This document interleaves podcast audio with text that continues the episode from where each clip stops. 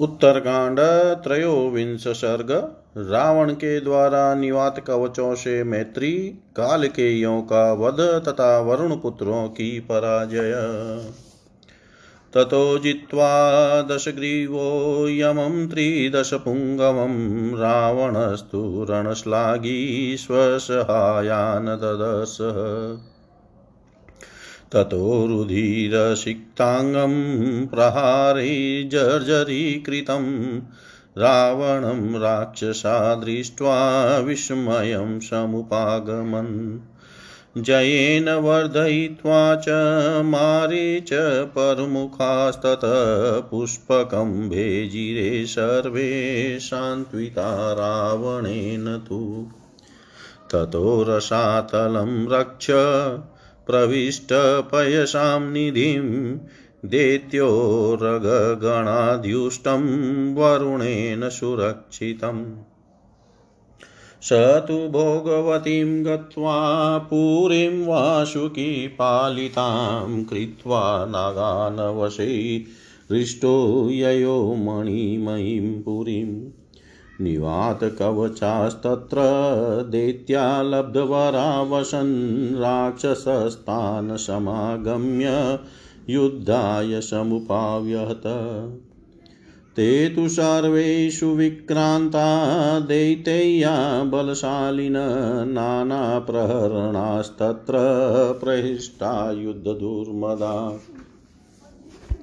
शूले स्त्रीशूलै कुलिशे पटिशासि परश्वधै अन्योन्यं विविधु क्रुधा राक्षसा दानवास्तथा। तेषां तु युध्यमानानां साग्नः संवत्सरो गत न चान्यतरतस्तत्र विजयो वाक्षयोऽपि वा ततः पितामहस्तत्र त्रैलोक्यगतिरव्यत आजगात द्रुतं देवो विमानवरमास्थित निवातकवचानां तु निवार्यं रणकर्म तत वृधः पितामह वाक्यमुवाच विदितार्थव नह्ययं रावणो युद्धे शक्यो जेतुं सुरासुरे न भवन्तक्षयं नेतुमपि सामरदानवै राक्षसस्य सखित्वं च भवद्भिः सह रोचते। अविभक्ताश्च सर्वार्थां सुहृदां नात्र संशय। ततोऽग्निसाक्षिकं सख्यं कृतवास्तत्र रावण।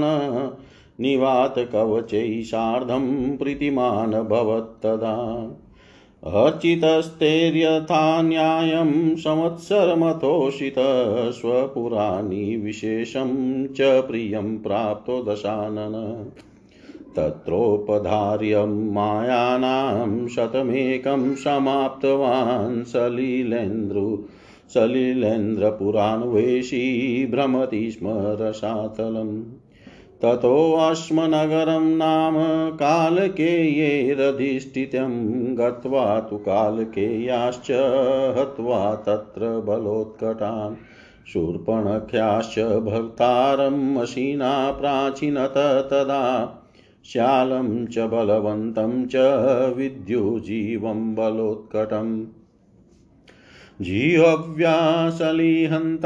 च राक्षसं समरे तदा तं विजित्य मुहूर्तेन जग्ने दैत्याश्चतुशतम् ततः पाण्डुर्मेघाभं कैलासमिव भास्वरं वरुणस्यालयं दिव्यं पश्यद् राक्षसाधिप। क्षरन्तीं च पयस्तत्र सुरभिं गामवस्थितां यस्यापयोभिनिष्पदन्तान् क्षीरोदो नाम सागर। ददश रावणस्तत्र गौवृषेन्द्रवरारणीं यस्माच्चन्द्रप्रभवती शीतरश्मिनिशाकर यं समाश्रित्य जीवन्ति फेनपापरमर्शय अमृतं यत्र चोत्पन्नं स्वदा च स्वदभोजिनां। यां ब्रुवन्ति नरालोके सुरभिं नाम नामत प्रदक्षिणं तुं तां कृत्वा रावण परमाद्भुताम् प्रविवेश महाघोरं गुप्तं बहुविधे बले ततो धाराशताकीर्णं शारदाभ्रनिभं तदा नित्यप्रहष्टं ददर्शे वरुणस्य गृहोत्तमम्। ततो हत्वा बलाध्यक्षान् समरैतेश्च ताडित अब्रवीच ततो योधान् राजा शीघ्रं निवेद्यताम्। युद्धाति रावणप्राप्तस्तस्य युद्धं प्रदीयताम्। वदवानभयं ते अस्ति निर्जितोऽस्मीति साञ्जलि एतस्मिन्नन्तरे क्रुधा वरुणस्य महात्मनः पुत्रा पौत्राश्च निष्क्रामन् गौश्च पुष्कर एव च। ते तु तत्र गुणोपेता, बले परिवृताश्वकै युक्त्वा रतान् कामगमानुद्य भास्करवचस ततो युद्धं सम्भवद दारुणं रोमहर्षणं सलीलेन्द्रस्य पुत्राणां रावणस्य च धीमत। अमात्यै च महावीर्यै दशग्रीवस्य रक्षस वारुणं तदबलं सर्वं क्षणेन विनिपातितम्। समीक्षय स्वबलं सङ्ख्ये वरुणस्य श्रुतास्तदार्दिता शरजाले निवृतारणकर्मण। महीतलगतास्ते तु रावणं दृश्यपुष्पके आकाशमाशु विविशुष्यन्दने शीघ्रगामिभिः। महताशित ततस्तेषां तुल्यं स्थानं वाप्य तत्, आकाशयुधं तुमुलं देवदानवयोरिव। ततस्ते रावणं युद्धे शरे पावकसन्निभे विमुखीकृत्य संहृष्टा विनेदु विविधान् रवान्। ततो महोदरः क्रुधो राजानं वीक्ष्य दर्शितं त्यक्त्वा मृत्युभयं वीरो युद्धकाङ्क्षी व्यलोकयत्। तेन ते वारुणा युद्धे कामगा पवनोपमा महोदरेण गदया हयास्ते प्रययुक्षितिम्। तेषां वरुणशून्नुन्नां हत्वा योधानहयास्य तान्, मुमोचाशु महानादं विरतान् प्रेक्ष्यतान् स्थितान्। ते तु तेषां रथाशाश्वा ससारथिभिवरे महोदरेण निहता पतिता पृथ्वीतले ते तु त्यक्त्वा रतान् पुत्रा वरुणस्य महात्मन आकाशे विष्टिता शूराश्वप्रभावान् विव्यतु। धनुषी कृत्वा सज्जानि विनिभिद्य महोदरं रावणं समरे क्रुधा सहिता संवारयन्। सायकैश्चापभिभ्रष्टै वज्रकल्पेषु दारुणै धारयन्ति स्म सङ्क्रुधा मेघा इव महागिरिं ततः क्रुधो दशग्रीवः कालाग्निरिव मूर्छितः सर्वस्वमहाघोरं तेषां मर्मस्वपातयत् मुसलानि विचित्राणि ततो बलशतानि च पटिशाश्चैव शक्तिश्च शक्तिग्निमहतीरपि पातयामाश दुर्धर्षस्तेषामुपरि विष्टित अपविद्वा तु ते वीरा विनिष्पेतु पदातय ततस्तेनेव सहसा सीदन्ति स्म पदातिन महापङ्कमिवासाद्य कुञ्जरा षष्टिहायना सीदमानान् सूतान् दृष्ट्वा विवलान् स महाबल। ननाद रावणो हर्षान् महानम्बुधरो यथा। ततो रक्षो महानादान् मुक्त्वा हन्ति स्म वारुणान् नानाप्रहरणोपेते धारापातेरिवाम्बुद ततस्ते विमुखा सर्वे पतिता धरणीतले रणात् स्वपुरुषे शीघ्रं ग्रहाण्येव प्रवेशिता। तान् ब्रवीत ततो रक्षो वरुणाय निवेद्यतां रावणं त्वब्रवीन् मन्त्री प्रहासो नाम वारुण। गतः खलु महाराजौ, ब्रह्मलोकं जलेश्वर, गान्धर्वं वरुणश्रोतुं यं त्वं मावयसे युधि। ततः किं तव यथा वीर? परिश्रम्य गते नृपे ये तु सन्निहिता वीरा कुमारास्ते पराजिता।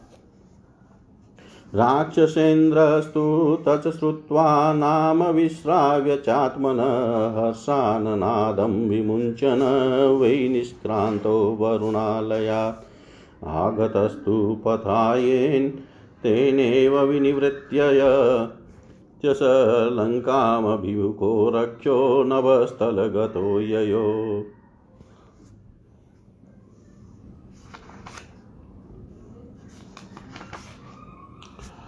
अगस्त्य जी कहते हैं, रघुनंदन, देवेश्वर यम को पराजित करके युद्ध का हौसला रखने वाला दशग्रीव रावण अपने सहायकों से मिला।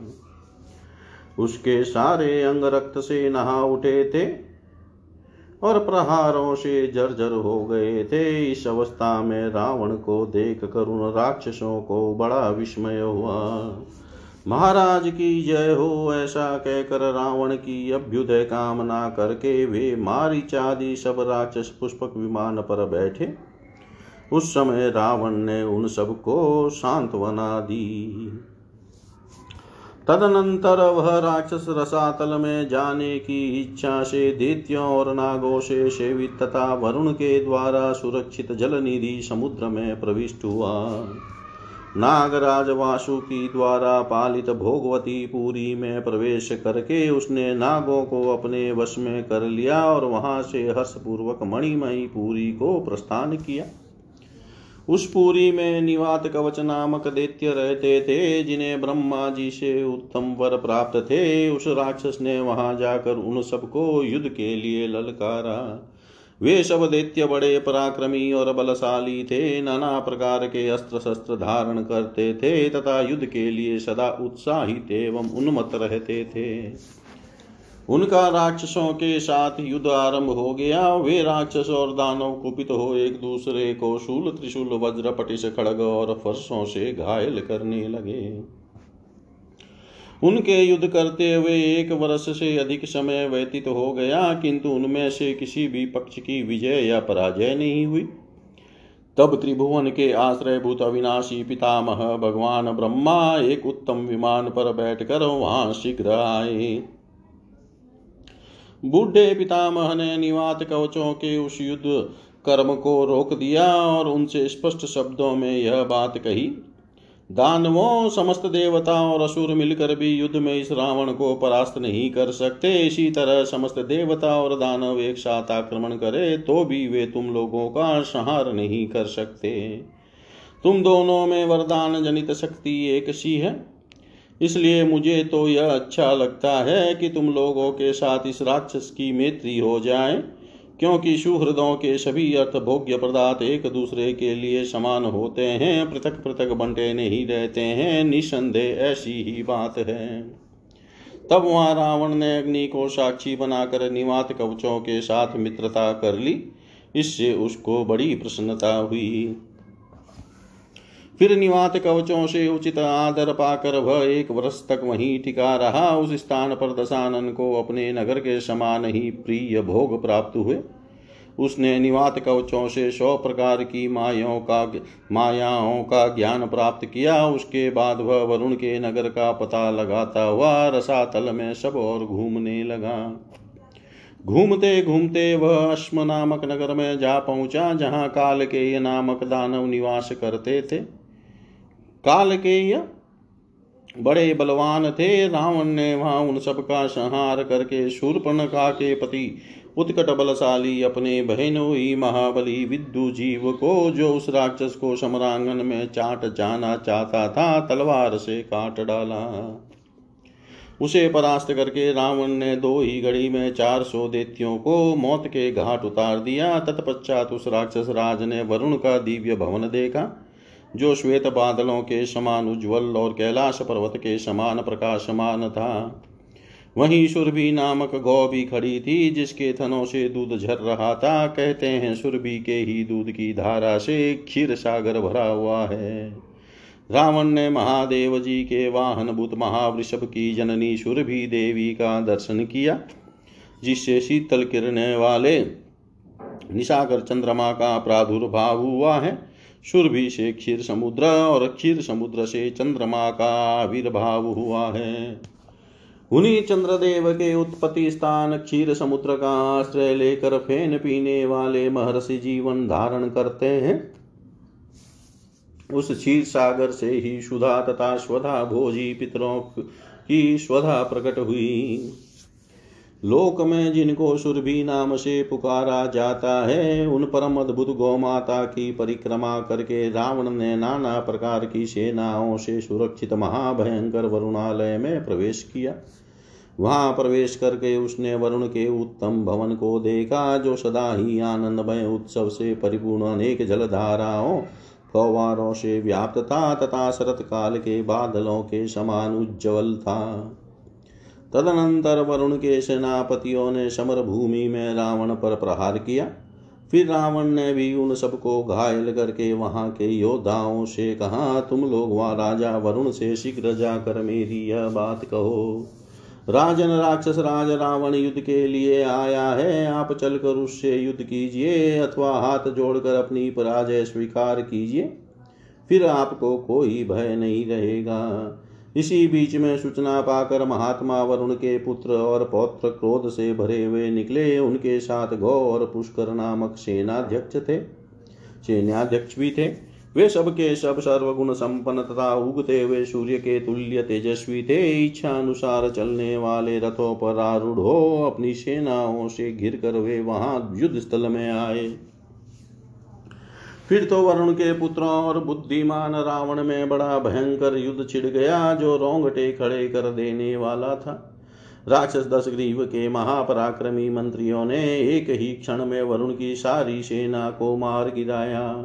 युद्ध में अपनी सेना की यह अवस्था देख वरुण के पुत्र उस समय बाण समूहों से पीड़ित होने के कारण कुछ देर के लिए युद्ध कर्म से हट गए। भूतल पर स्थित होकर उन्होंने जब रावण को पुष्पक विमान पर बैठा देखा, तब वे शीघ्रगामी रथों द्वारा तुरंत ही आकाश में जा पहुँचे। अब बराबर का स्थान मिल जाने से रावण के साथ उनका भारी युद्ध छिड़ गया। उनका वह आकाश युद्ध देव दानव संग्राम के समान भयंकर जान पड़ता था। उन वरुण पुत्रों ने अपने अग्नि तुल्य तेजस्वी बाणों द्वारा युद्ध स्थल में रावण को विमुख करके बड़े हर्ष के साथ नाना प्रकार के स्वरों में महान सिंहनाद किया। राजा रावण को तिरस्कृत हुआ, देख महोदर को बड़ा क्रोध हुआ। उसने मृत्यु का भय छोड़कर युद्ध की इच्छा से वरुण पुत्रों की ओर देखा। वरुण के घोड़े युद्ध में हवा से बातें करने वाले थे और स्वामी की इच्छा के अनुसार चलते थे। महोदर ने उन पर गदा से आघात किया। गदा की चोट खाकर वे घोड़े धराशायी हो गए। वर्ण पुत्रों के योद्धाओं और घोड़ों को मारकर उन्हें रथहीन हुआ देख महोदर तुरंत ही ज़ोर ज़ोर से गर्जना करने लगा। महोदर की गदा के आघात से वरुण पुत्रों के वे रथ घोड़ों और श्रेष्ठ सारथियों सहित चूर चूर हो पृथ्वी पर गिर पड़े। महात्मा वरुण के वे शूरवीर पुत्र उन रथों को छोड़कर अपने ही प्रभाव से आकाश में खड़े हो गए। उन्हें तनिक भी व्यथा नहीं हुई। उन्होंने धनुषों पर प्रत्यंचा चढ़ाई और महोदर को क्षत विक्षत करके एक साथ कुपित हो रावण को घेर लिया।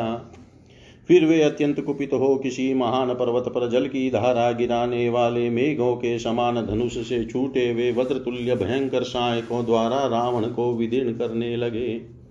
यह देख दस ग्रीव प्रलय काल की अग्नि के समान रोष से प्रज्वलित हो उठा और उन वरुण पुत्रों के मर्म स्थानों पर महाघोर बाणों की वर्षा करने लगा। पुष्पक विमान पर बैठे हुए उस दुर्दुष्वीर ने उन सबके ऊपर विचित्र मुसलों, सैकड़ों भल्लों पटिशों शक्तियों और बड़ी बड़ी शक्तियों का प्रहार किया। उन अस्त्र शस्त्रों से घायल वो पैदल वीर पुनः युद्ध के लिए आगे बढ़े, परंतु पैदल होने के कारण रावण की उस अस्त्र वर्षा ही से ही सहसा संकट में पड़कर बड़ी भारी कीचड़ में फंसे हुए साठ वर्ष के हाथी के समान कष्ट पाने लगे। वरुण के पुत्रों को दुखी एवं व्याकुल देख महाबली रावण महान मेघ के समान बड़े हर्ष से गर्जना करने लगा। ज़ोर ज़ोर से सिंहनाद करके वह निशाचर पुनः नाना प्रकार के अस्त्र शस्त्रों द्वारा वरुण पुत्रों को मारने लगा। मानो बादल अथवा अपनी धारावाहिक वृष्टि से वृक्षों को पीड़ित कर रहा हो। फिर तो वे सभी वरुण पुत्र युद्ध से विमुखो पृथ्वी पर गिर पड़े। तत्पश्चात उनके सेवकों ने उन्हें रणभूमि से हटाकर शीघ्र ही घरों में पहुँचा दिया। तदनंतर उस राक्षस ने वरुण के सेवकों से कहा, अब वरुण से जाकर कहो कि वे स्वयं युद्ध के लिए आवे। तब वरुण के मंत्री प्रभास ने रावण से कहा, राक्षस राज, जिन्हें तुम युद्ध के लिए बुला रहे हो, वे जल के स्वामी महाराज वरुण संगीत सुनने के लिए ब्रह्मलोक में गए हुए हैं। वीर राजा वरुण के चले जाने पर यहाँ युद्ध के लिए व्यर्थ परिश्रम करने से तुम्हें क्या लाभ? उनके जो वीर पुत्र यहाँ मौजूद थे, वे तो तुमसे परास्त हो ही गए। मंत्री की यह बात सुनकर राक्षस राज रावण वहाँ अपने नाम की घोषणा करके बड़े हर्ष से सिंहनाद करता हुआ वरुणालय से बाहर निकल गया। वह जिस मार्ग से आया था, उसी से लौटकर आकाश मार्ग से लंका की ओर चल दिया। इतिहास श्रीमद रामायणे, वाल्मीकि, आदि काव्ये उत्तरकाण्डे त्रयोविंश सर्ग, सर्वं श्रीशां सदाशिवार्पणम् अस्तु। ॐ विष्णवे नम ॐ विष्णवे नम ॐ विष्णवे नमः। उत्तरकाण्ड चतुर्विंश सर्ग। रावण द्वारा अपहृत हुई देवता आदि की कन्याओं और स्त्रियों का विलाप एवं शाप। रावण का रोती हुई शूर्पणखा को आश्वासन देना और उसे खर के साथ दंडकारण्य में भेजना। निवर्तमान सहृष्टो रावण सत्स दुरात्मन चव्ये पति देवदानव कन्यका दर्शनीयां हि यां रक्ष कन्यां स्त्री, वात पश्यति, हत्वा बन्धुजनं तस्या विमाने तां रुरोदश। एवं पनगकन्याश्च राक्षसासुरमानुषी, यक्षदानवकन्याश्च विमानेशोऽध्यरोपयत् ता हि सर्वा समहं दुःखान् बाष्पजं जलम् तुल्यमग्न्यचिशां तत्र शोकाग्निभयसम्भवम् ताभिः सर्वान्वध्याभिनदीभिरिव सागर आपूरितं विमान तदभयशोका शिवाश्रुभिः नागगन्धर्वकन्याश्च महर्षितनयाश्च या दैत्यदानवकन्याश्च विमाने शतशोऽरुदन् दीर्घकेशय शुचावङ्गय पूर्णचन्द्रनिभानना पिनस्तनतटा मध्ये वज्रवेदी सम्प्रभा रथकुबरसङ्काशै श्रोणीदशै मनोहरा स्त्रियसुराङ्गना प्राख्या निष्टप्तकनकप्रभा। शोकदुःखभयस्त्रस्ता विवलाश्च सुमध्यमा तासां निःश्वासवातेन सर्वतः सम्प्रदीपितम्। अग्निहोत्रमिवा भाति सन्निरुद्धाग्निपुष्पकम्। दशग्रीववशं प्राप्तास्तास्तुं शोकाकुला स्त्रिय दिनवक्त्रैक्षणा श्यामा मृगय सिंहवशा इव काची। चिन्तयति तत्र किं नु माँ भक्षयिष्यति। काचिदद्यो सुदुःखार्तापि माँ मारयेदयम् इति मातृपितॄन् स्मृत्वा भर्तॄन् भ्रातिस्तथैव च दुःखशोकसमाविष्टा विलेपुसहिता स्त्रिय कथं न खलु मे पुत्रो भविष्यति मया विना। कथं मता, कथं भ्राता, निमग्ना शोकसागरे, हा कथं नु करिष्यामि भर्तुस्तस्मादहं विना। मृत्यो प्रसादयामि त्वां नयं माँ दुःखभागिनीं। किं नु तददुष्कृतं कर्म पुरा देहान्तरे कृतम्। एवं स्म दुःखिताः सर्वा पतिता शोकसागरे न खल्विदानीं पश्यामो दुःखस्याशान्तमात्मन अहोधिङ्मानुषं लोक्यं नास्ति खल्वधमपर, यद्दुर्बला बलवता भर्तारो रावणेन न। सूर्येणोदयता काले नक्षत्राणि वनाशिता। अहोषु बलवधो रक्षो वधोपायेषु रज्यते। अहो दुवृतमास्ताय नात्मानं वै जुगुप्सते सर्वथा सदृशस्तावद् विक्रमोऽस्य दुरात्मन। इदं त्वसदृशं कर्म परदाराभिमदमर्शनं यस्माद्देशपरक्याशु रमते राक्षसाधम। तस्माद् वै स्त्रीकृतेनेवधं प्राप्स्यति दुर्मति सतीभिर्वर्नारिभिरेवं वाक्येऽभ्युदीरिते नेदुदुन्दुभयखस्ता पुष्पवृष्टिपपात च सप्तस्त्रिभिः सतु समं हतो जाइव निष्प्रभ। पतिव्रताभिः स्वाध्वीभिः बभूव विमना इव एवं विलपितं तासां शृण्वनराक्षसपुङ्गव प्रविवेश पुरीं लङ्कां पूज्यमानो निशाचरे तस्मिन्नन्तरे घोरा राक्षसी कामरूपिणी। सहसा पतिता भूमो भगिनी रावणस्य सा तां स्वसारं समुत्थाप्य रावणपरिशान्तवयन्। अब्रवीत किमिदं भद्रे वक्तुकामासि मादृतम् सा बाष्परिरुद्धाक्षी रक्ताक्षी वाक्यमब्रवीत् कृतास्मि विधवा राजस्त्वया बलवता बलातेतो राजस्त्वया वीर्याद्देत्या विनिहतारणे। कालकेया इति ख्याता सहस्राणि चतुर्दश। प्राणेभ्योऽपि गर्यान् मे तत्र भर्ता महाबल। सोऽपि त्वया हतस्ता त्रिपुणा भ्रातृगन्धिना, त्वयास्मि निहता राजन् स्वयमेव हि बन्धुना। राजन्वैधव्यशब्दं च भोक्ष्यामि त्वत्कृतं हि अहं। ननु नाम त्वया रक्ष्यो जामाता समरेष्वपि। स त्वया निहतो युद्धे स्वयमेव न लज्जसेव मुक्तो दशग्रीवो भगिन्या क्रोशमानया।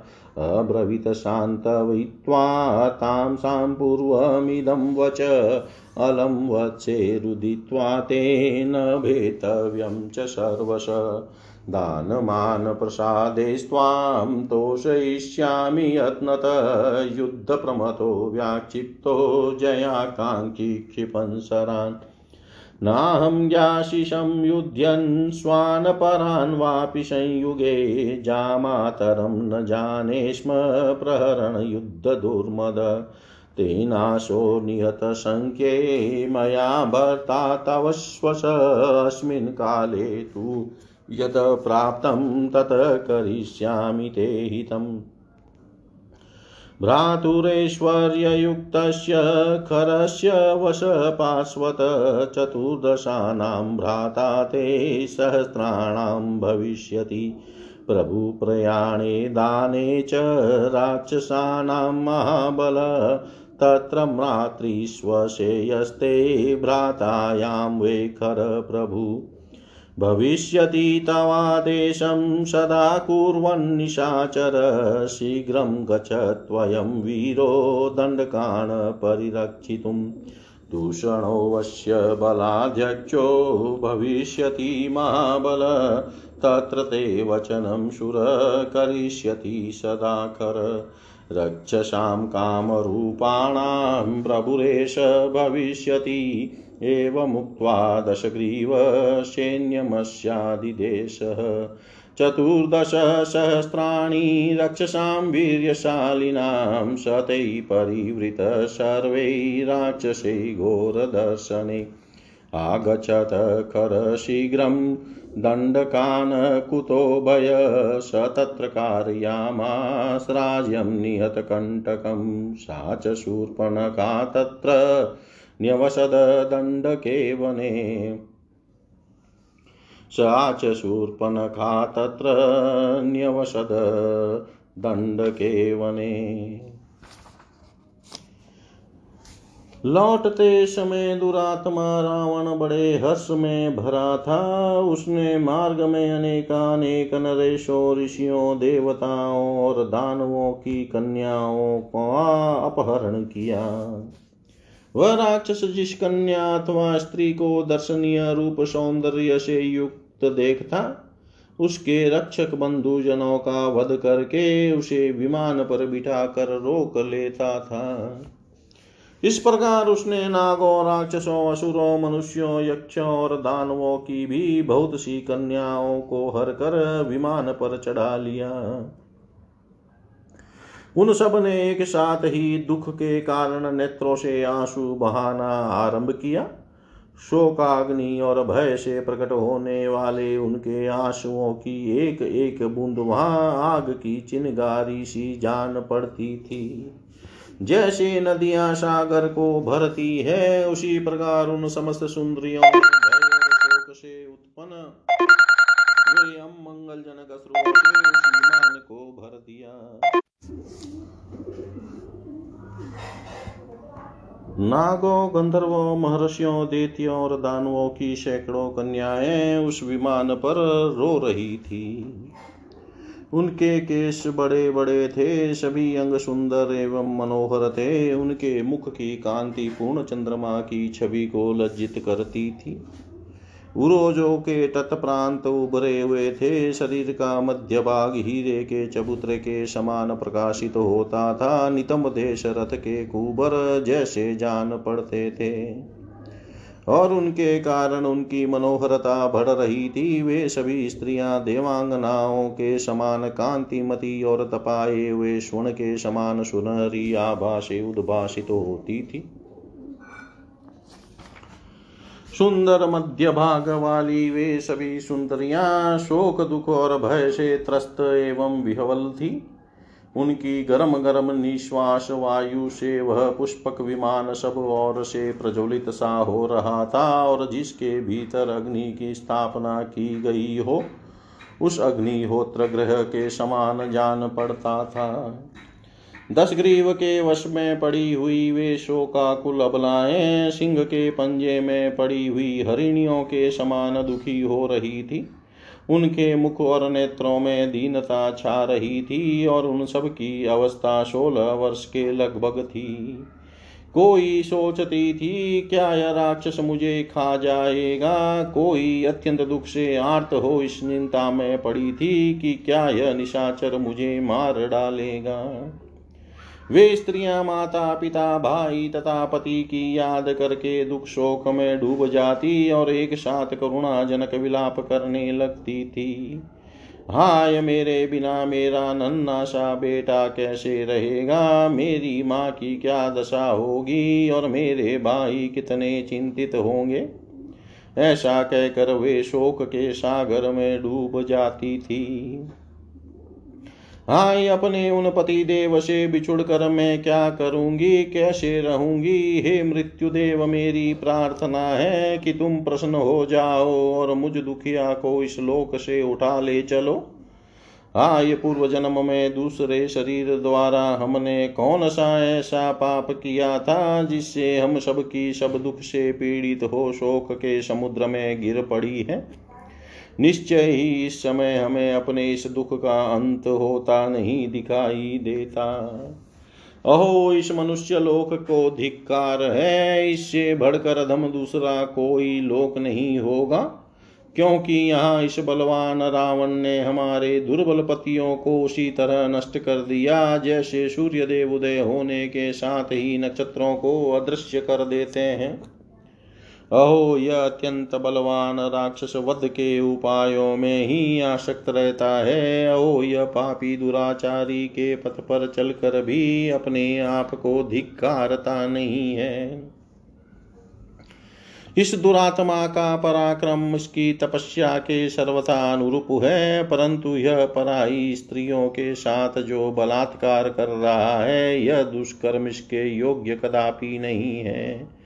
यह नीच निशाचर पराई स्त्रियों के साथ रमण करता है, इसलिए स्त्री के कारण ही इस दुर्बुद्धि राक्षस का वध होगा। उन श्रेष्ठ सती साध्वी नारियों ने जब ऐसी बातें कह दी, उस समय आकाश में देवताओं की धुंदुभ्या बज उठी और वहाँ फूलों की वर्षा होने लगी। पतिव्रता साध्वी स्त्रियों के इस तरह शाप देने पर रावण की शक्ति घट गई। वह निस्तेज सा हो गया और उसके मन में उद्वेग सा होने लगा। इस प्रकार उनका विलाप सुनते हुए राक्षस राज रावण ने निशाचरों द्वारा सत्कृत हो लंकापुरी में प्रवेश किया। इसी समय इच्छा अनुसार रूप धारण करने वाली भयंकर राक्षसी शूर्पण का जो रावण की बहन थी सहसा सामने आकर पृथ्वी पर गिर पड़ी। रावण ने अपनी उस बहिन को उठाकर सांत्वना दी और पूछा, भद्रे, तुम अभी मुझसे शीघ्रता पूर्वक कौन सी बात कहना चाहती थी? शूर्पणखा के नेत्रों में आँसू भरे थे, उसकी आँखें रोते रोते लाल हो गई थी। वह बोली, राजन, तुम बलवान हो, इसलिए न तुमने मुझे बलपूर्वक विधवा बना दिया। राक्षस राज तुमने रणभूमि में अपने बल पराक्रम से चौदह हज़ार काल के नामक देत्यों का वध कर दिया है। तातुनी में मेरे लिए प्राणों से भी पढ़कर आदरणीय मेरे महाबली पति भी थे। तुमने उन्हें भी मार डाला। तुम नाम मात्र के भाई हो वास्तव में मेरे शत्रु निकले। राजन सगे भाई होकर भी तुमने स्वयं ही अपने हाथों मेरा, मेरे पति देव का वध कर डाला। अब तुम्हारे कारण मैं वैधव्य शब्द का उपभोग करूँगी, विधवा कहलाऊँगी। भैया, तुम मेरे पिता के तुल्य हो, मेरे पति तुम्हारे दामाद थे। क्या तुम्हें युद्ध में अपने दामाद या बहनों की बहनों ही की भी रक्षा नहीं करनी चाहिए थी? तुमने स्वयं ही युद्ध में अपने दामाद का वध किया है, क्या अब भी तुम्हें लज्जा नहीं आती? रोती और कोसती हुई बहन के ऐसा कहने पर दस ग्रीव ने उसे सांत्वना देकर समझाते हुए मधुर वाणी में कहा, बेटी, अब रोना व्यर्थ है, तुम्हें किसी तरह भयभीत नहीं होना चाहिए। मैं दान, मान और अनुग्रह द्वारा यत्न पूर्वक तुम्हें संतुष्ट करूँगा। मैं युद्ध में उन्मत्त हो गया था, मेरा चित ठिकाने नहीं था, मुझे केवल विजय पाने की धुन थी। इसलिए लगातार बाण चलाता रहा, समरांगन में जूझते समय मुझे अपने पराये का ज्ञान नहीं रह जाता है। था, मैं रणोन्मत होकर प्रहार कर रहा था, इसलिए दामाद को पहचान न सका। बहन यही कारण है जिससे युद्ध में तुम्हारे पति मेरे हाथ से मारे गए।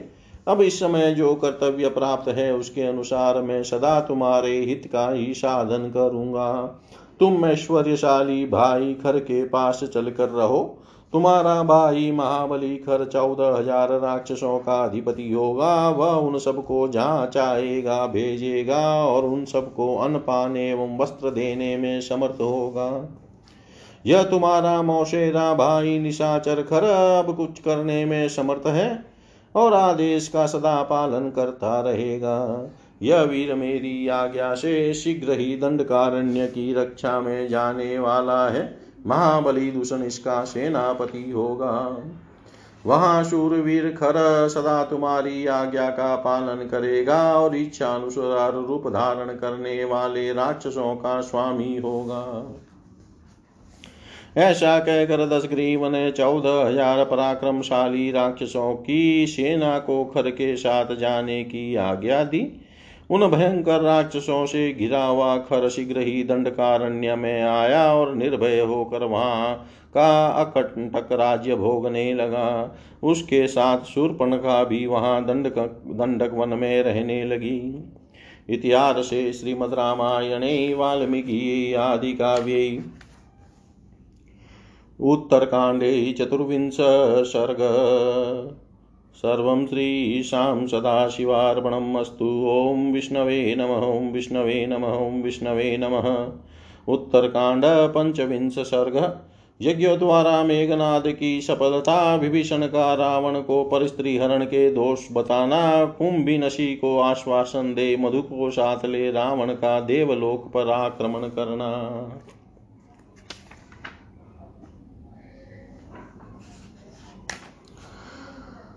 स तु दत्त्वा दशग्रीवो बलं घोरं खरस्य तत भगिनं स समाश्वास्य हृष्टस्वस्थतरो ततो निकुम्बिलानामलङ्कोपवनमुत्तमं तदराक्षसेन्द्रो बलवान् प्रविवेश सानुग ततो युपशताकीर्णं सौम्यचेत्योपशोभित। ददशविष्टितं यज्ञं श्रिया सम्प्रज्वलन्निव ततः कृष्णाजिनधरं कमण्डलूषिकाध्वजं ददशश्वसुतं तत्र मेघनादं भयावहं तं समासाद्य लङ्केश परिशवज्यात बाहुभिः अब्रवीत किमिदं वत्सवतसे ब्रूहि तत्त्वत उशनात ब्रवीत तत्र यज्ञसम्पत् समृद्ध रावणं राक्षश्रेष्ठं द्विजश्रेष्ठो महातपा अहमाख्यामि ते राजन् श्रूयतां सर्वमेव तत् यज्ञास्ते सप्त सप्तपुत्रेण प्राप्तास्ते बहुविस्तर। अग्निष्टोमोऽश्वमेधश्च यज्ञो बहुषु वर्णक राजसूयस्तथा यज्ञो गोमेधो वैष्णवस्तथा माहेश्वरो प्रभते तु यज्ञे पुंभिषु दुर्लभे। वरास्ते लब्धवान् पुत्र साक्षात् पशुपतेरिह। कामगं स्यन्दनं दिव्यमन्तरिक्षचरं ध्रुवं मायां च तामसीं नाम यया सम्पद्यते तम एतया किल सङ्ग्रामे मायया राक्षसेश्वर पर्युक्तया गतिशक्या न हि ज्ञातुं सुरासुर अक्षया विशुधि बाणे चापं चापि सुदुर्जयम् अस्त्रं च बलवदराजन् शत्रुविध्वंसनं एतान् सर्वान् वरान् लब्धा पुत्रस्ते अयं दशानन अद्य यज्ञसमाप्तो च त्वां दिदृक्षन् स्थितो हि अहम् ततोऽब्रवीदशग्रीवो न शोभनमिदं कृतं पूजिता शत्रवो यस्मात् द्रव्येरिन्द्रपुरोगम एदानीं कृतं यद्दिशौ कृतं तनसंशय आगच्छत सौम्य गच्छाम स्वमेव भवनं प्रति।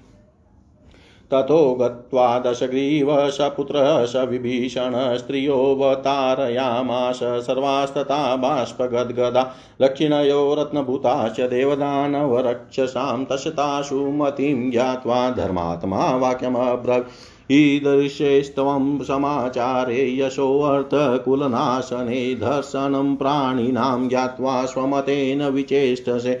ज्ञाति तानधर्शयित्वेमास्त्वया अनितावराङ्गना त्वामतिक्रम्य मधुना राजन् कुम्भिनशी हृता रावणस्त्वब्रविदवाक्यं नावगच्छामि किं त्विदं कोऽयं यस्तु त्वया ख्यातो मधुरित्येव नामत विभीषणस्तु संक्रुधो भ्रातरं वाक्यमब्रवीत श्रूयतामस्य पापस्य कर्मण फलमागतम् मातामहस्य योऽस्माकं ज्येष्ठो भ्राता सुमालिन माल्यवानिति विख्यातो वृद्धप्राज्ञो निशाचर पिता ज्येष्ठो जनन्याय नो हि यस्माकं चार्यको भवत्। तस्य कुम्भिनशी नाम दुहितु, दुहिता भवत्। मातृष्वसुरतास्माकं सा च कन्या नलोद्भवा भवत्यस्माकमेवेशा भ्रातॄणां धर्मतश्वसा या हृता मधुना राजन् राक्षसेन बलीयशा यज्ञप्रवते पुत्रे तु मयीं चान्तजलोषिते कुम्भकर्ण।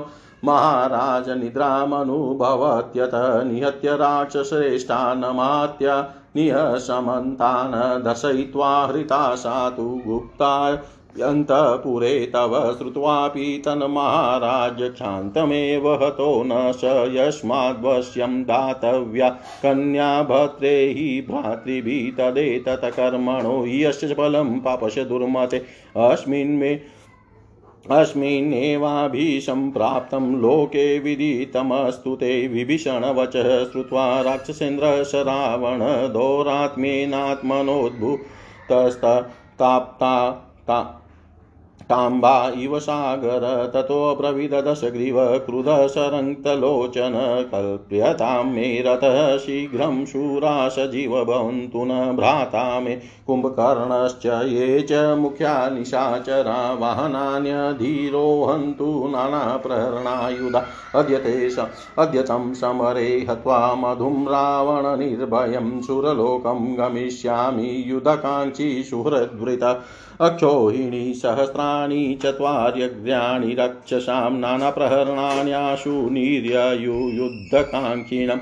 इन्द्रजितत्वग्रतः सैन्यात् सैनिकान् परिगृहं च जगाम रावणो मध्ये कुम्भकर्णश्च पृष्ठत विभीषणश्च धर्मात्मा लङ्कायां धर्ममाचर शेषा सर्वे महाभागा युयु ययुमधुपुरं प्रति खरैरुष्टे हर्ये दीप्ते शिशुमारे महोरगै राक्षसा प्रययु, सर्वे कृत्वाकाशं निरन्तरं दैत्याश शतशस्तत्र कृतवेराच देवते रावणं प्रेक्ष्य गच्छन्तमन्वगच्छन्नि पृष्ठता स तु गत्वा मधुपुरं प्रविश्य च दशानन न ददर्श मधुं तत्र भगिनीं तत्र दृष्टवान् सा च प्रहाञ्जलि शिरसा चरणो गता तस्य राक्षसराजस्य त्रस्ता कुम्भिनशो तदा तां समुत्थापयामास न भेतव्यमिति ब्रुवन् रावणो राक्षश्रेष्ठ किं चापि करवाणि ते। सा ब्रवीद यदि मे राजन् प्रसन्नस्त्वं महाभुज भर्तारं न ममेयाद्य हन्तुमहर्षि मानद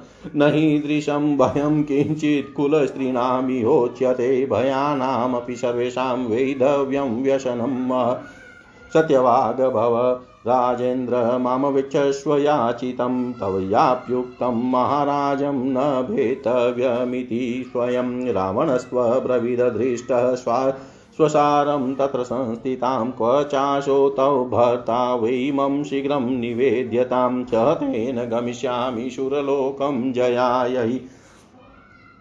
तब का तव कारुण्ये सौहार्दानिवृतोऽस्मि मधोवतात इत्युक्ता सा समुत्थाप्य प्रसुतं तं निशाचरम् अब्रवीत सम्प्रहस्तेव राक्षसी सा पतिं वच। एष प्राप्तो दशग्रीवो मम भ्राता महाबलशुरलोकजयाकाङ्क्षी साहाय्यै त्वां वृणोति च तदस्य त्वं सहायार्थं सबन्धु गच्छ राक्षस।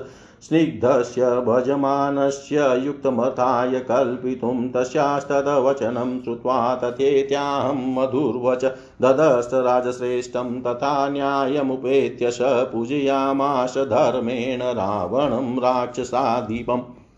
प्राप्य पूजां दशग्रीवो मधुवेश्मनि वीर्यवान् तत्र चेकां निशामुष्य गमनायोपचक्रमे तत कैलासमासाद्य शैलं वैश्रवणालय राक्षसेन्द्रो महेन्द्राभसेनामुपनिवेशय।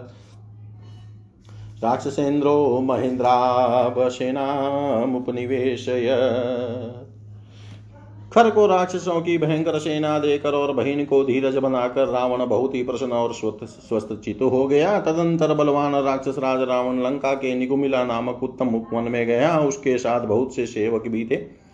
रावण अपनी शोभा एवं तेज से अग्नि के समान प्रज्वलित हो रहा था। उसने निकुंबिला में पहुंचकर देखा, एक यज्ञ हो रहा है, जो सैकड़ों यूपों से व्याप्त और सुंदर देवालयों से सुशोभित है। फिर वहाँ उसने अपने पुत्र मेघनाथ को देखा, जो काल अमृत चरम पहने हुए था।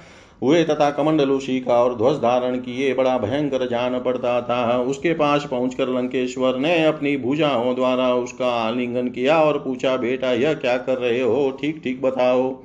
मेघनाद यज्ञ के नियमानुसार मौन रहा उस समय पुरोहित महातपस्वी द्विश्रेष्ठ शुक्राचार्य ने जो यज्ञ संपत्ति की समृद्धि के लिए वहाँ आए थे, राक्षस शिरोमणि रावण से कहा, राजन, मैं सब बातें बता रहा हूँ। ध्यान देकर सुनिए, आपके पुत्र ने बड़े विस्तार के साथ सात यज्ञों का यज्ञों का अनुष्ठान किया है। अग्निष्टोम, अश्वमेध, बहुसुवर्णक, राजसूय, गोमे तथा वैष्णव। ये छह यज्ञ पूर्ण करके जब इसने सातवां माहेश्वरी यज्ञ जिसका अनुष्ठान दूसरों के लिए अत्यंत दुर्लभ है, आरंभ किया, तब आप के इस पुत्र को साक्षात भगवान पशुपति से बहुत से वर प्राप्त हुए। साथ ही इच्छा अनुसार चलने वाला एक दिव्य आकाशचारी रथ भी प्राप्त हुआ है। इसके सिवा तामसी नाम की माया उत्पन्न हुई है, जिससे से अंधकार उत्पन्न किया जाता है। राक्षसेश्वर संग्राम में इस माया का प्रयोग करने पर देवता और असुरों को भी प्रयोग करने वाले पुरुष की गतिविधि का पता नहीं लग सकता।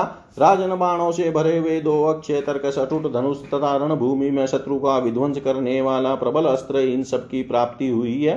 दशानंद, तुम्हारा यह पुत्र इन सभी मनोवांचित वरों को पाकर आज यज्ञ की समाप्ति के दिन तुम्हारे दर्शन की इच्छा से यहाँ खड़ा है। यह सुनकर दशग्रीव ने कहा, बेटा, तुमने यह अच्छा नहीं किया है, क्योंकि इस यज्ञ संबंधी द्रव्यों द्वारा मेरे शत्रुभूत इंद्र आदि देवताओं का पूजन हुआ है। अस्तु जो कर दिया, सो अच्छा ही किया। इसमें संशय नहीं है। सौम्य, अब जाओ, चलो। हम लोग अपने घर को चले। तदनंतर दशग्रीव ने अपने पुत्र और विभीषण के साथ जाकर पुष्प विमान से उन सब स्त्रियों को उतारा, जिन्हें हर कर ले आया था। वे अब भी आँसू बहाती हुई गदगद कंठ से विलाप कर रही थी। वे उत्तम लक्षणों से सुशोभित होती थी। और देवताओं, दानवों तथा राक्षसों के घर की रत्न थी। उनमें रावण की आसक्ति जानकर धर्मात्मा विभीषण ने कहा राजन ये आचरण यश, धन और कुल का नाश करने वाला है। इनके द्वारा जो प्राणियों को पीड़ा दी जाती है, उससे बड़ा पाप होता है। इस बात को जानते हुए भी आप सदाचार का उल्लंघन करके स्वेच्छाचार में प्रवृत्त हो रहे हैं। महाराज, इन बेचारी अबलाओं के बंधु बांधवों को मारकर आप इन्हें हर लाए हैं और इधर आपका उल्लंघन करके आपके सिर पर लात रखकर मधु ने मौसेरी बहन कुंभी नशी का अपहरण कर लिया। रावण नहीं बोला मैं नहीं समझता कि तुम क्या कह रहे हो। जिसका नाम तुमने मधु बताया है, वह कौन है? तब विभीषण ने अत्यंत कुपित होकर भाई रावण से कहा, सुनिए, आपके इस पाप कर्म का फल हमें, बहन के अपहरण के रूप में प्राप्त हुआ है। हमारे नाना सुमाली के जो बड़े भाई माल्यवान, नाम से विख्यात, बुद्धिमान और बड़े बूढ़े निशाचर हैं, वे हमारी माता के कशी के ताऊ हैं। इसी नाते वे हम लोगों के भी बड़े नाना हैं। उनकी पुत्री अनला हमारी मौसी है, उन्हीं की पुत्री कुमिनसी है। हमारी मौसी अनला की बेटी होने से ही यह कुमिनसी हम सब भाइयों की धर्मतः बहन होती है।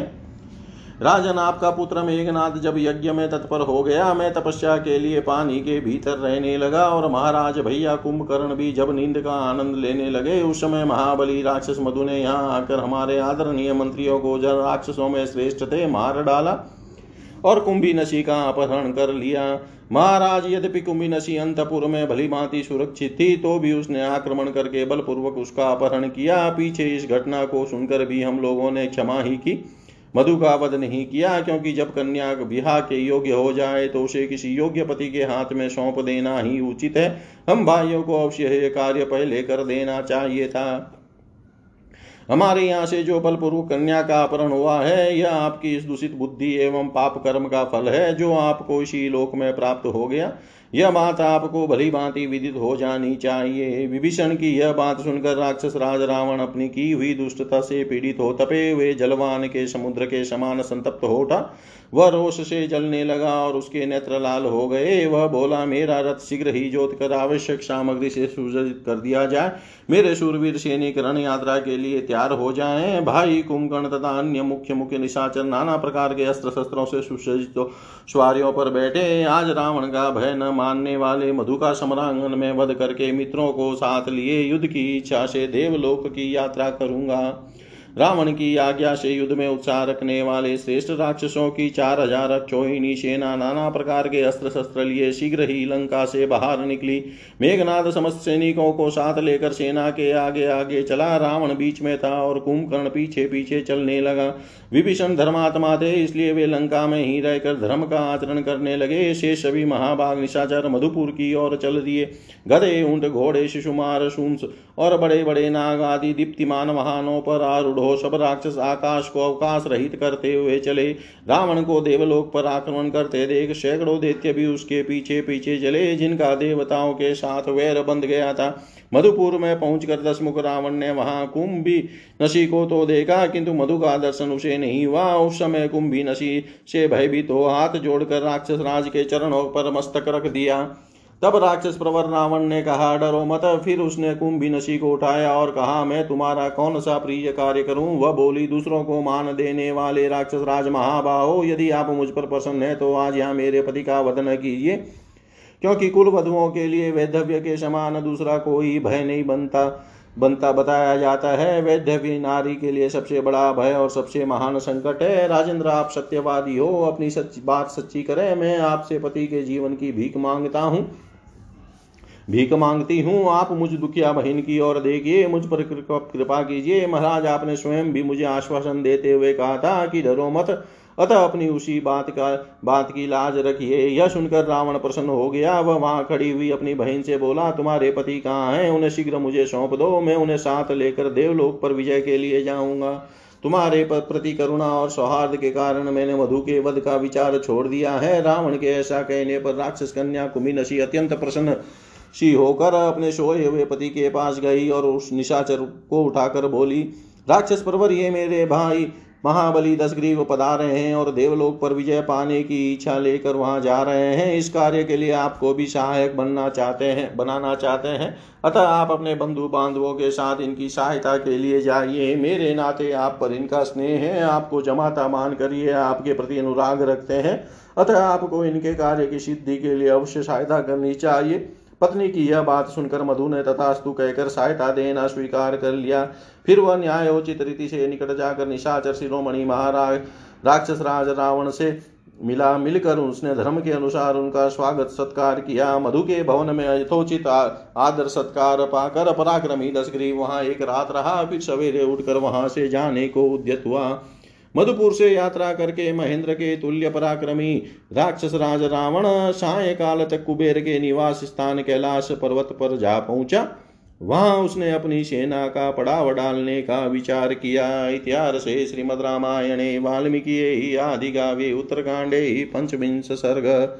सर्व श्री शाम सदा सदाशिवार्पणम् अस्तु। ओम विष्णवे नमः।